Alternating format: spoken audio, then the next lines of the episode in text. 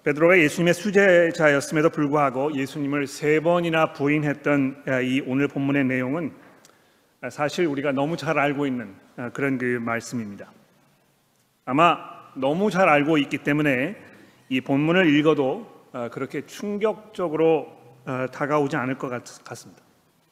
그 마치 말초신경을 자극하는 영화에 푹 빠져 계시는 관객들이 웬만한 장면이나 내용을 가지고는 이 만족을 느끼지 못하는 것처럼 오늘의 이 본문 말씀도 매우 덤덤하고 또 무감각적으로 이렇게 스쳐 지나가기 십상이 아닌가 생각이 됩니다.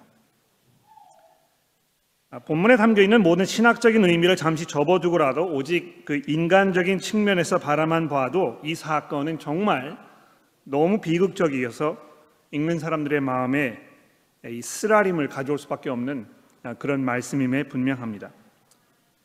가장 가까웠던 친구가 자기를 보존하기 위해서 결국에는 친구를 배신하는 일이 벌어지면 나와 뭐 직접적인 상관이 없다고 하더라도 이 도덕적 정의감이 나도 모르게 갑자기 발동이 돼가지고 굉장히 쉽게 흥분하는 자신을 발견하게 되지 않습니까?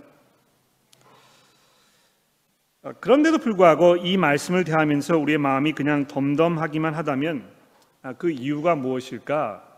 아, 이거를 우리가 좀 살펴보지는 않을 수 없겠는데요. 물론 뭐 사람들마다 아, 각각 나름대로의 이유가 있겠습니다만 그 이유들 중에 하나는 혹시 우리들도 예수를 부인하는 일에 아주 익숙해져 있기 때문이 아닌가 한 번쯤 돌아보았으면 합니다. 어, 사실 예수를 부인하는 일은 생각보다 그렇게 어렵지 않습니다. 물론 예수 아, 이 베드로처럼 여러 사람들 앞에서 공개적으로 나는 예수를 모를 뿐더러 들어본 적도 없고 그 사람은 나와 아무런 상관이 없는 사람이라 이렇게 부정하는 사람들은 많지 않을 것입니다만 그렇다고 해서 예수님과 내가 아주 특별한 사이라고 적극 표현하는 것이 아닐 경우에 즉 소극적으로 이렇게 예수님을 그냥 인정하는 그런 상태에 있을 때에 그것이 예수를 부인하는 것과 어떻게 다른 것인지 좀 생각해 볼 필요가 있다는 것입니다.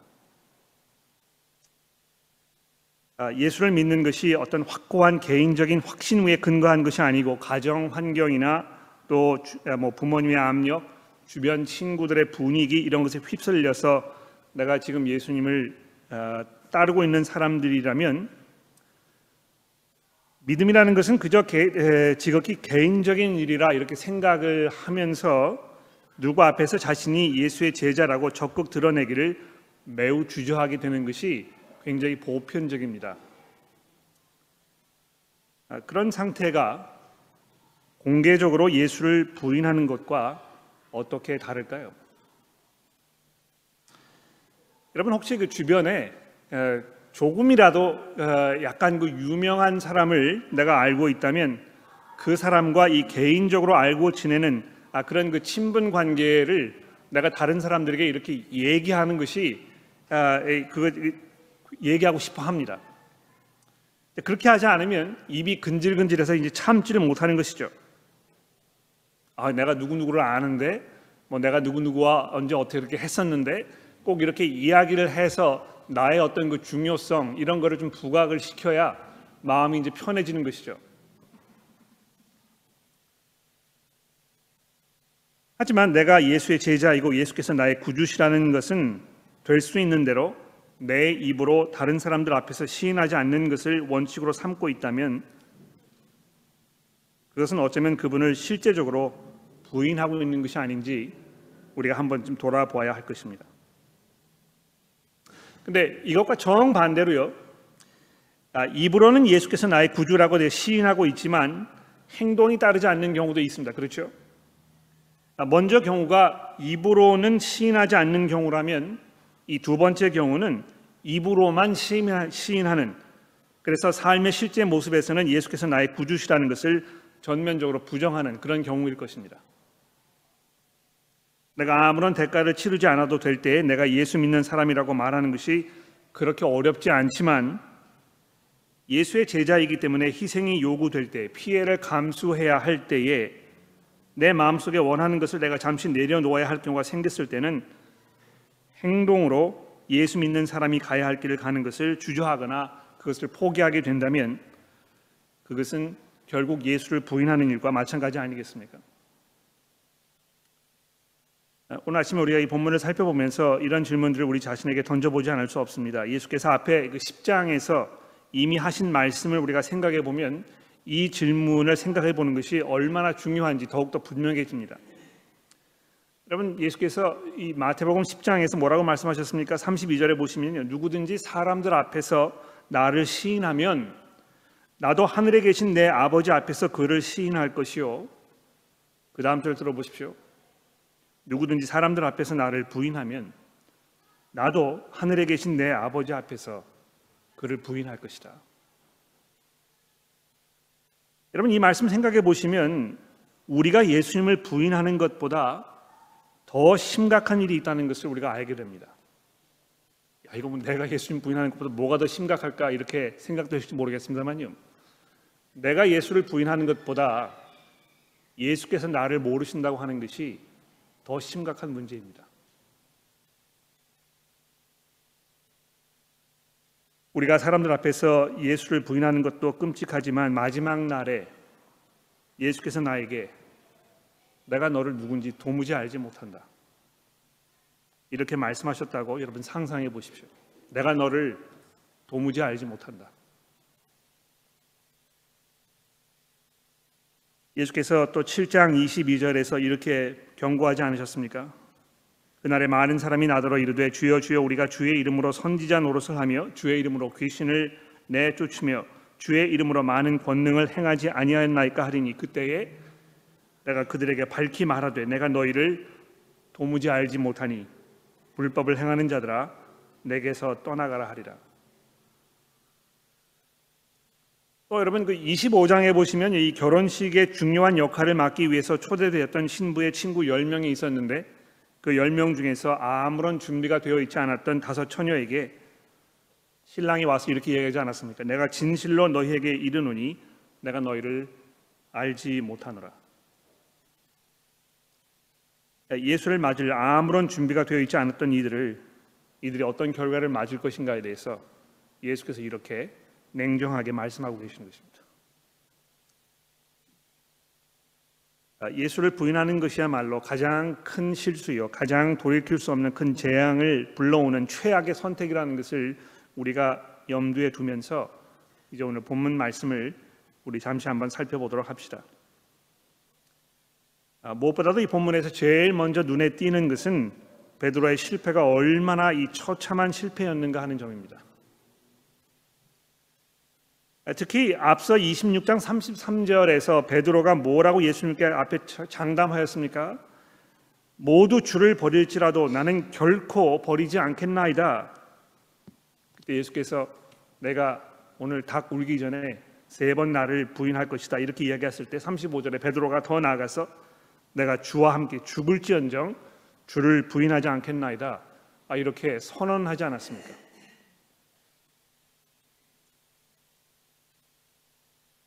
인간의 나약함을 가장 적나라하게 드러내는 실패가 아닐 수 없습니다만 이 베드로에게 손가락질을 하기 전에 아, 너가 선줄로 생각하거든 넘어질까 조심하라 하는 이 고린도전서의 말씀 우리가 아, 이 강하게 그 말씀이 우리 귀를 지금 때리고 있는 것입니다. 여러분 베드로가 어떤 사람입니까? 이 마태복음에서 가장 먼저 예수님에 대해서 주는 그리스도시요 살아계신 하나님의 아들이시나라고 가장 참되고 가장 분명하게 고백하였던 인물입니다. 예수를 체포하러 칼과 몽치를 들고 온 무리에게 이 무력으로 맞서 대응했던 사람도 베드로가 유일하지 않았습니까? 아, 베드로의 이런 그 고백 또 그의 그 행동 이런 것은 전혀 무의미한 그런 고백이나 행동이 아니었습니다. 예수께서 어, 그리스도시요 살아계신 하나님의 아들이라고 고백했을 때 예수께서 곧바로 그에게 뭐라고 말씀하셨습니까? 베드로야, 내가 복이 있도다. 이를 내게 알게 한 이는 혈육이 아니요 하늘에 계신 내 아버지시니라 이렇게 말씀하지 않았습니까? 하나님께서 하나님 아버지께서 베드로에게 이런 고백을 할 수 있도록 이렇게 만들어 주셨다는 것이죠. 그래서 이 베드로의 고백이 참되고 진정된 고백이었습니다만 이 베드로의 부인 사건은 우리 고백조차도 우리가 의지할 것이 못 된다는 사실을 여지없이 보여주고 있는 것입니다. 아마 하나님께서 오늘 이 순간 나를 데려가셔서 하나님 앞에 나를 세우셨을 때 내가 왜 너를 천국에 들어오게 해야 아, 허락해야 되겠느냐 이렇게 물으셨을 때 무엇이라고 대답해야 하겠는가라는 질문을 아마 들어보신 적이 있을 것입니다. 여러분 스스로에게 한번 물어보십시오.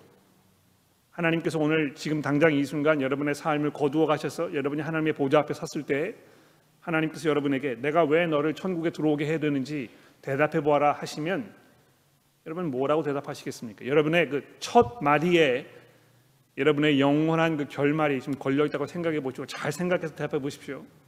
뭐라고 답하시겠습니까? 그 질문에 대한 대답으로 내가 예수를 믿었기 때문이라고 대답한다면 여러분은 실패한 것입니다. 왜 그렇습니까? 이렇게 대답하면 내가 천국에 들어갈 수 있는 근거는 내 믿음, 내 고백이 되기 때문에 그런 것입니다. 아, 이것이 매우 간단하고 그 당연하고 대수롭지 않게 들리실지 모르겠습니다만 이 속에 굉장히 중요한 진리가 담겨 있는 게 분명합니다. 오늘 본문에서 보는 바와 같이 인간의 믿음은 항상 일정하지 않습니다. 그렇게 믿을 만한 것이 못 되는 것입니다. 믿음은 물론 우리가 항상 가꾸고 돌봐야 하며 영양분을 공급해서 무럭무럭 자라도록 해야 하는 것입니다만 우리의 믿음은 우리가 육체 가운데 살고 있는 동안에는 항상 불완전할 수밖에 없다는 것입니다. 여러분 바울 사도가 고린도전서 13장에서 뭐라고 말씀했습니까? 우리가 지금은 거울을 보는 것 같이 희미하나 그때가 되어서야 즉 예수께서 다시 오셔서 우리가 예수 앞에 서게 되었을 때 그때야 비로소 내가 얼굴을 어, 얼굴과 얼굴을 대하여 볼 것이요 그 전에 오기 전까지는 내가 지금 부분적으로 알 뿐이라고 그러나 예수께서 돌아오시는 그 날에야 비로소 주께서 나를 아신 것 같이 내가 온전히 주를 알게 될 것이라고 바울 사도가 말씀했다는 것입니다. 내가 왜 너를 천국에 들어오도록 허락해야 되겠느냐 하나님께서 물으셨을 때 대답은 내가 예수를 믿었기 때문입니다가 아니고 예수께서 나를 대신하여 죽으셨기 때문입니다. 이것이 정답입니다. 내가로 시작하면 안 되고 예수께서로 시작해야 되는 것입니다. 내가 믿었기 때문입니다로 끝나면 안 되고 예수께서 나를 대신하여 죽으셨기 때문입니다로 끝나야 하는 것입니다. 아, 이 마태가 지금 우리에게 이 베드로가 처한 이 상황을 설명하면서 이 상황이 베드로의 숨통을 점점 점점 조여오고 있는 상황을 보여주고 있습니다. 여러분 그 처음에 여종 한 명이 베드로에게 사적인 대화를 건네지 않습니까? 너도 갈릴리 사람 예수와 함께 있었다. 그러니까 지극히 사, 이 사적인 대화에 그렇죠? 이 여정 이 여종과 베드로 사이의 대화인 것입니다. 두 번째 사건에서는 또 다른 여종이 이번에는 옆에 있던 그 무리에게 이 사람은 나사렛 예수와 함께 있었다 이렇게 말함으로 인해서 사태가 이제 악화되는 걸 볼 수 있습니다. 그렇죠? 그런데 이 세 번째 와서는요. 아예 곁에 있던 사람들이 나와서 베드로를 공격하고 있는 것입니다.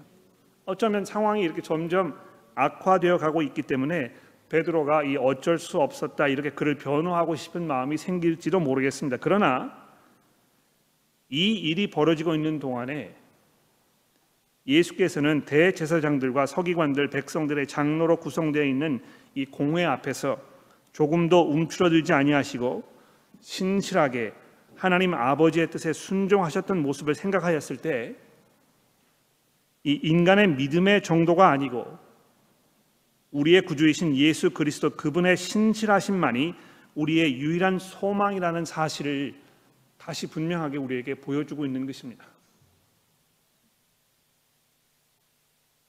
이 본문을 보시면 마태가요 이 베드로의 동선까지 이제 자세히 우리에게 설명하고 있지 않습니까? 그의 움직임조차도 그가 점점 점점 예수께로부터 멀어지고 있는 것을 암시하고 있습니다. 69절에 보시면 그는 대제사장 이 가야바의 집들 안에서 예수를 바라보고 있었다 이제 이렇게 이야기하고 있는데요. 아, 좀 더 내려가서 71절에 보시면 그가 이제 문 앞으로 이동했다. 그리고 마지막 절에 가시면 이 집 밖에까지 그래서 어둠으로 뛰쳐나가는 이런 장면을 설명하고 있습니다. 이 거리상으로만 예수를 멀어지고 있는 것이 아니고 그의 마음조차 예수께로부터 멀어지고 있음을 그의 믿음이 점점 더 힘을 잃어가고 있음을 보여주는 것입니다. 처음 70절에 보시는 바와 같이 베드로가 모든 사람 앞에서 부인하여 이르되 나는 내가 무슨 말을 하는지 알지 못하겠노라 이렇게 이야기했습니다. 두 번째는 72절에 보시는 것처럼 베드로가 맹세하고 또 부인하여 이르되 나는 그 사람을 알지 못하겠노라. 그리고 마지막 74절에서 그가 저주하여 맹세하여 이르되 나는 그 사람을 알지 못하라고 이 부인하는 그 강도의 그 수위가 점점 점점 올라가는 것을 우리가 볼 수 있지 않습니까? 근데 재밌는 사실은요. 여기서 베드로가 한 번도 예수라는 이름을 자기 입에 달고 있지 않다는 것입니다. 한때 그분을 그리스도시요 살아계신 하나님의 아들이시라고 고백하였거늘 그가 여기서 그냥 그 사람이라고 이렇게만 말하고 있는 그의 모습에서 그의 처참한 실패를 우리가 뼈저리게 느낄 수 있는 것입니다. 여러분 특별히 이제 우리가 주목해야 할 부분은요. 이 73절에 있는 내 말소리가 너를 표명한다라는 이 무리의 말인데요. 물론 표면적으로는 아, 너의 그 갈릴리 사투리 억양을 보니까 내가 누구인지 확실히 알겠다 하는 그런 뜻입니다만 아이러니컬하게도 그의 말투와 그 말의 내용이 그의 속 사람을 독자들에게 아주 분명하게 드러내고 주, 아, 드러내고 있음을 이 말해주는 어떤 그 예언적인 선언이 아닐 수 없습니다. 여러분 예수께서 산상수훈에서 겉으로 드러나는 열매들이 그 속 사람의 참된 모습을 보여준다고 말씀하지 않았습니까? 불행하게도 이 상황 속에서 모두가 베드로에 대하여 진실을 말하고 있었습니다. 그렇죠? 너도 갈릴리 사람 예수와 함께 있었도다. 이 사실입니다. 이 사람은 나사렛 예수와 함께 있었도다. 이것도 사실입니다. 너도 진실로 그 도당이라 내가 진실로 얘기하지만 너도 그 무리에서 온 자다. 이 사실입니다. 그러나 정작 진실을 말해야 했던 베드로만 지금 거짓으로 맹세를 하고 있으니 이 얼마나 안타깝고 어처구니 없는 슬픈 상황입니까? 내 말소리가 너를 표명한다는 이 말은 그 자리에 있던 사람들이 그냥 툭 내던진 이런 말이었습니다만 이 정말 가시도 친 말이에요. 그렇죠? 왜 그렇습니까? 사실이기 때문에 그런 것입니다.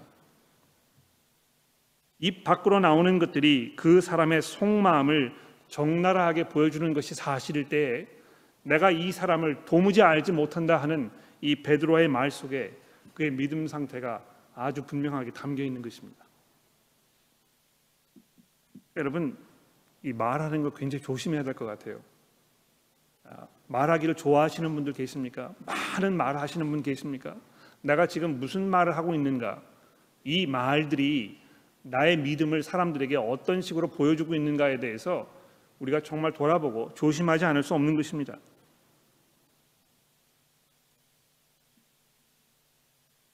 오늘 본문 말씀 이 75절에서 어, 베드로가 예수의 말씀에 닭 울기 전에 내가 세 번 나를 부인하라 하신 말씀이 생각나서 밖에 나가 심히 통곡 했다 하는 이 말씀으로 이제 끝을 맺고 있는데요. 굉장히 중요한 말씀인 것 같아요. 아, 우리가 이미 그 26장 20절에서 아, 봤듯이 날이 이제 저물었다 이렇게 돼 있죠, 그렇죠?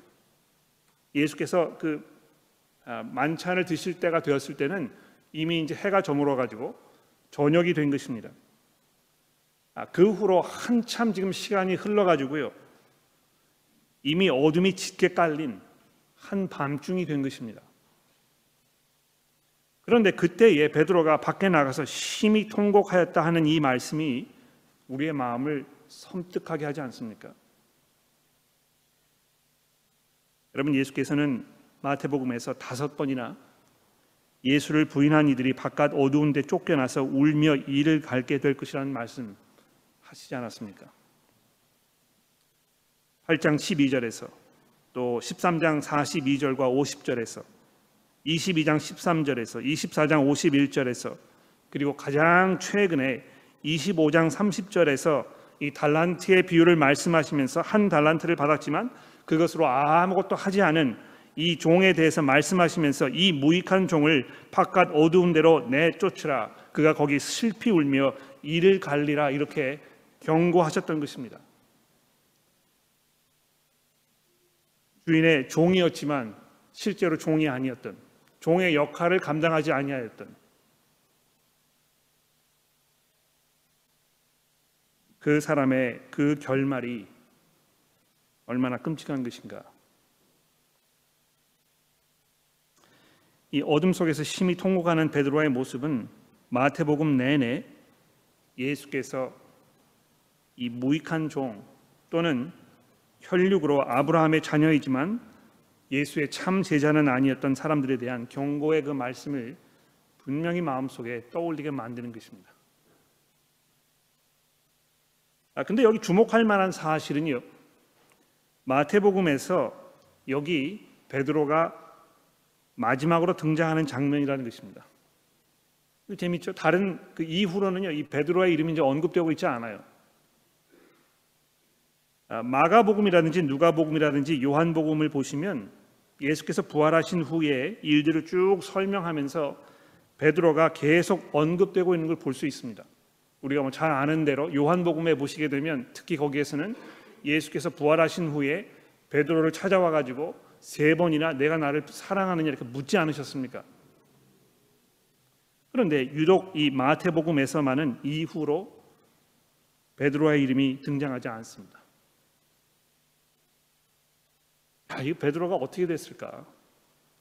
물론 여러분과 저는 아, 신약 성경의 나머지 부분을 잘 알고 있기 때문에 얼마나 하나님께서 아, 예수께서 베드로를 용서하시고 그를 거듭나게 하시고 그를 회복시키셔서 예수 그리스도를 증거하는 이 초대 교회의 초석과 같은 인물로 삼으셨다는 것을 우리가 잘 알고 있습니다만 마태복음이 이렇게 쓰여졌을 때 그거를 이렇게 읽는 그 독자들의 마음 속에는 지금까지 예수께서 이 무익한 종에 대하여 이야기하셨던 그 모든 것들을 염두에 두면서 어둠 속으로 나아가서 통곡하는 이 베드로의 모습을 보면서 마음속에 많은 것들을 생각하지 않을 수 없게 되는 것입니다. 내가 과연 예수의 제자인가? 내가 사람들 앞에서 예수를 시인해야 하는 그런 상황이 벌어졌을 때 내가 어떤 결정을 내리고 내가 어떻게 행동할 것인가? 내가 무슨 말을 할 것인가? 아, 이런 것들을 깊이 깊이 돌아보게 하는 것입니다. 오늘 본문 말씀 읽으면서 정말 예수께서 구주이심을 내가 시인하며 살고 있는지 돌아보지 않을 수 없습니다. 특히 아, 이 계속 이어지는 이 사건을 통해서 예수께서 누구이신지 아주 분명하게 우리에게 선포되지 않았습니까? 내가 너로 살아계신 하나님께 맹세하게 하노니 내가 하나님의 아들 그리스도인지 우리에게 말하라. 대제사장의 입을 통해서 아, 이렇게 예언된 것입니다. 그때 예수께서 뭐라고 말씀하셨습니까? 내가 너희에게 이르노니 이후에 인자가 권능의 우편에 앉아 있는 것과 하늘 구름을 타고 오는 것을 너희가 보게 될 것이다.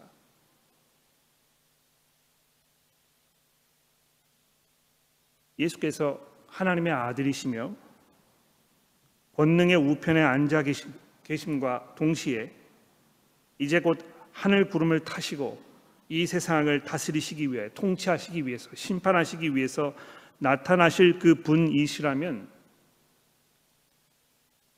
내가 사람들 앞에서 예수에 대하여 어떤 마음과 어떤 자세로 어떻게 이분의 이 구주 되심을 내가 시인해야 될 것인가? 이것을 깊이 생각해 보는 그 책임이 이제 여러분과 제 앞에 있습니다. 아, 본문 말씀에 보시면 그 여종들이 이렇게 얘기하잖아요. 아, 갈릴리 사람 예수라 또는 나사렛 예수라. 그러니까 갈릴리라는 건 뭐 이제 그 촌구석이라는 걸 말하는 것이죠, 그렇죠? 아, 좀 이렇게 큰 지방 지역을 말하는 것인데 거기에서도 그 나사렛이라 이렇게 하면 그 촌구석에서도 가장 보잘것없는 조그만 마을 거기에서 무엇인가 나올 수 없는 그런 곳에서 온 이 예수라는 얘기입니다. 그렇죠? 그러니까 이 여종들이 이야기했던 이 내용과 바로 그 앞부분에서 예수께서 자기 스스로에 대하여 내가 이 권능의 우편에 앉아 있는 것과 하늘 구름을 타고 오는 것을 너희가 보게 될 것이라는 이분의 이 증언이 얼마나 극렬한 대조를 지금 이루고 있습니까? 아, 그런데 나는 그분을 지금 어떻게 대하고 있는가? 그저 내가 예수의 제자라는 것을 내 마음속에만 품고 주변에 있는 다른 사람들이 그걸 알든지 모르든지 그냥 나는 내 할 도리만 하겠다 이렇게 하는 것이 이 충분한 것입니까? 나는 뭐 내가 적극적으로 아, 예수께서 어떤 분이신지 입으로 설명하기보다는 그저 조용히 내가 그리스도인답게 살면 그것으로 충분하지 않겠는가 아, 이렇게 생각하고 계십니까? 충분하지 않습니다. 심지어는 갓 태어나서 돌이 된 내 자식, 내 손주의 그 이름도 우리가 사람들에게 설명하고 이야기하기를 즐겨하는 우리인데요. 권능의 우편에 앉아 계시는 그분과 하늘 구름을 타고 오시는 그분을 우리가 그저 수동적으로 소극적으로 그저 부인하지만 않는다면 그것으로 충분하지 않은 것인가 생각하는 것은 대단히 비겁하고 대단히 위험한 그런 발상이 아닐 수 없습니다. 예수의 정체를 우리가 바로 이해했을 때 그분을 사람들 앞에서 적극적으로 시인하고 그분의 이름을 우리가 선포하고 그분의 주 되심에 대하여 사람들에게 설명하는 것이 올바른 반응일 것입니다. 개인 전도를 하는 것이 모든 그리스도인들의 책임인가? 거기에 대해서 뭐 어, 많은 사람들이 이제 그 의문점을 가지고 있는 것 제가 알고 있습니다. 나는 하나님께로부터 은사를 받지 아니하여서 나는 준비가 되지 않아서 나보다 더 잘할 수 있는 사람들이 있기 때문에 내가 예수를 증거하는 것 시인하는 이것은 내가 할 도리는 아닌 것 같다.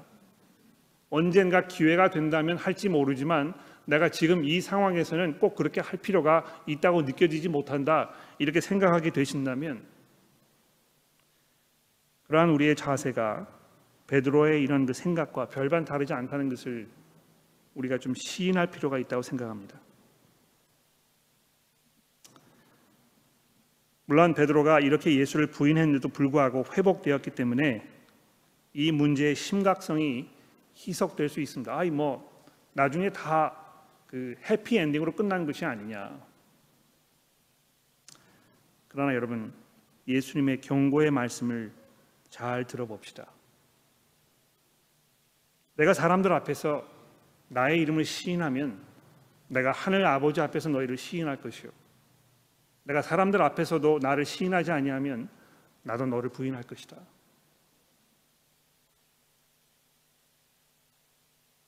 그렇다면 여러분 생활의 이 반복적인 패턴 속에 담겨 있는 내 믿음의 진실은 어떤 것입니까? 여러분의 말과 여러분의 행동이 여러분과 예수님의 그 사이의 관계를 어떤 식으로 보여주고 있는 것입니까? 나는 입으로만 시인하고 있는 것은 아닙니까? 나는 입으로도 시인하지 않고 있는 것은 아닙니까? 내 행동이 예수께서 나의 구주가 되심을 내가 부인하고 있는 것은 아닙니까? 내 행동조차도 예수께서 나의 구주가 되셨다는 것을 보여주지 못한다면 우리의 믿음은 참된 믿음이 아닐 것입니다. 아 근데 어, 제가 계속 그 이 부분을 이제 설교하면서 아, 겟세만의 동산에서 예수께서 제자들에게 하셨던 말씀 자꾸 머릿속에 떠오르게 되는데요. 여러분 그 26장 41절에 보시면 예수께서 제자들 찾아오셔가지고 아, 이 깨어 있지 못하고 아, 계속 잠들어 있는 제자들 향해서 내가 마음에는 원이로되 육신이 약하다 이렇게 하셨던 말씀 기억나십니까? 예수께서 이 말씀을 굉장히 따뜻한 마음으로 하셨을 거라고 생각합니다. 내가 마음이 원이지만 정말 너의 믿음 속에서 아, 구주가 예수께서 나의 구주이심을 우리가 고백하고 거기에 합당하게 살기 원하지만 종종 때때로 내 육신이 거기 따라가지 못하는 이런 경우가 있을 때 여러분 낭망하고 실망하며 괴로워하지 마십시오. 물론 그것이 좋은 일은 아닙니다만 예수께서 제자들의 그러한 연약함을 이해하시고 뭐라고 말씀하셨습니까? 내가 먼저 갈리로 갈 것이다. 내가 거기 가서 너희를 기다릴 것이다. 그리고 너희가 다시 나를 만났을 때에 내가 너희를 회복하고 용서하고 거듭나게 하여 이제 비로소 하나님의 참된 그리스도의 제자로서 살 수 있도록 내가 너희를 변화시켜 줄 것이다.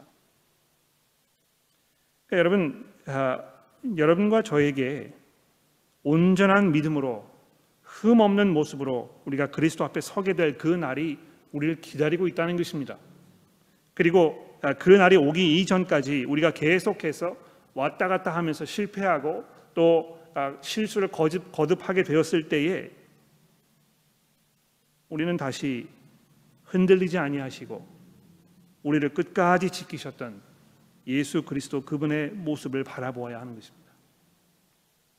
우리가 우리의 나약한 모습, 우리의 나약한 믿음, 불완전한, 불온전한 우리의 고백 이것에 우리 우리 모든 것들을 의지하였을 때 우리는 계속해서 실망할 수밖에 없습니다. 왜 내가 이렇게밖에 되지 않는 것인가? 그러나 감사하게도 하나님께서 우리 믿음의 정도를 보시고 우리를 구원하지 아니하시고 예수 그리스도 그분의 그 신실하심 그것을 바라보시면서 여러분과 저를 죄 없다 인정하여 주시니 이것이 얼마나 놀라운 은혜이며 축복입니까? 사랑하는 그리스도 성도 여러분, 우리의 믿음이 흔들릴 때, 우리가 불안 가운데 있을 때, 우리가 과연 예수의 참 제자인가 의심이 들 때, 우리의 눈을 들어서 하늘을 보자 우편에 앉아 계시는 예수 그리스도 그분을 바라보시게 되기를 바랍니다. 기도하겠습니다.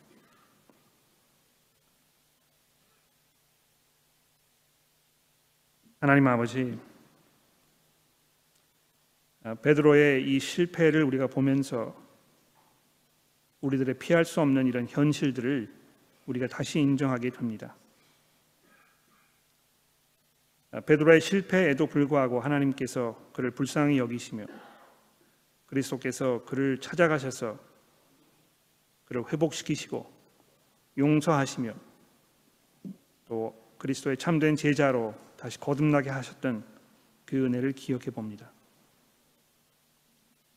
하나님 저희가 그리스도의 제자임을 가볍게 여기지 않도록 우선 저희들의 마음을 지켜주시고 우리가 정말 그리스도의 제자로 살고 싶지만 우리의 생각대로 잘 되지 않을 때에 우리가 낙심하며 또 절망 가운데 허우적거리지 아니하고 어, 베드로를 찾아가셔서 그를 회복시키셨던 예수 그리스도의 그 모습을 의지하며 다시 한번 그리스도 앞에 무릎을 꿇고 나아가게 하시고 하나님의 은혜 가운데 들어가도록 주여 우리 모두를 인도하여 주옵소서.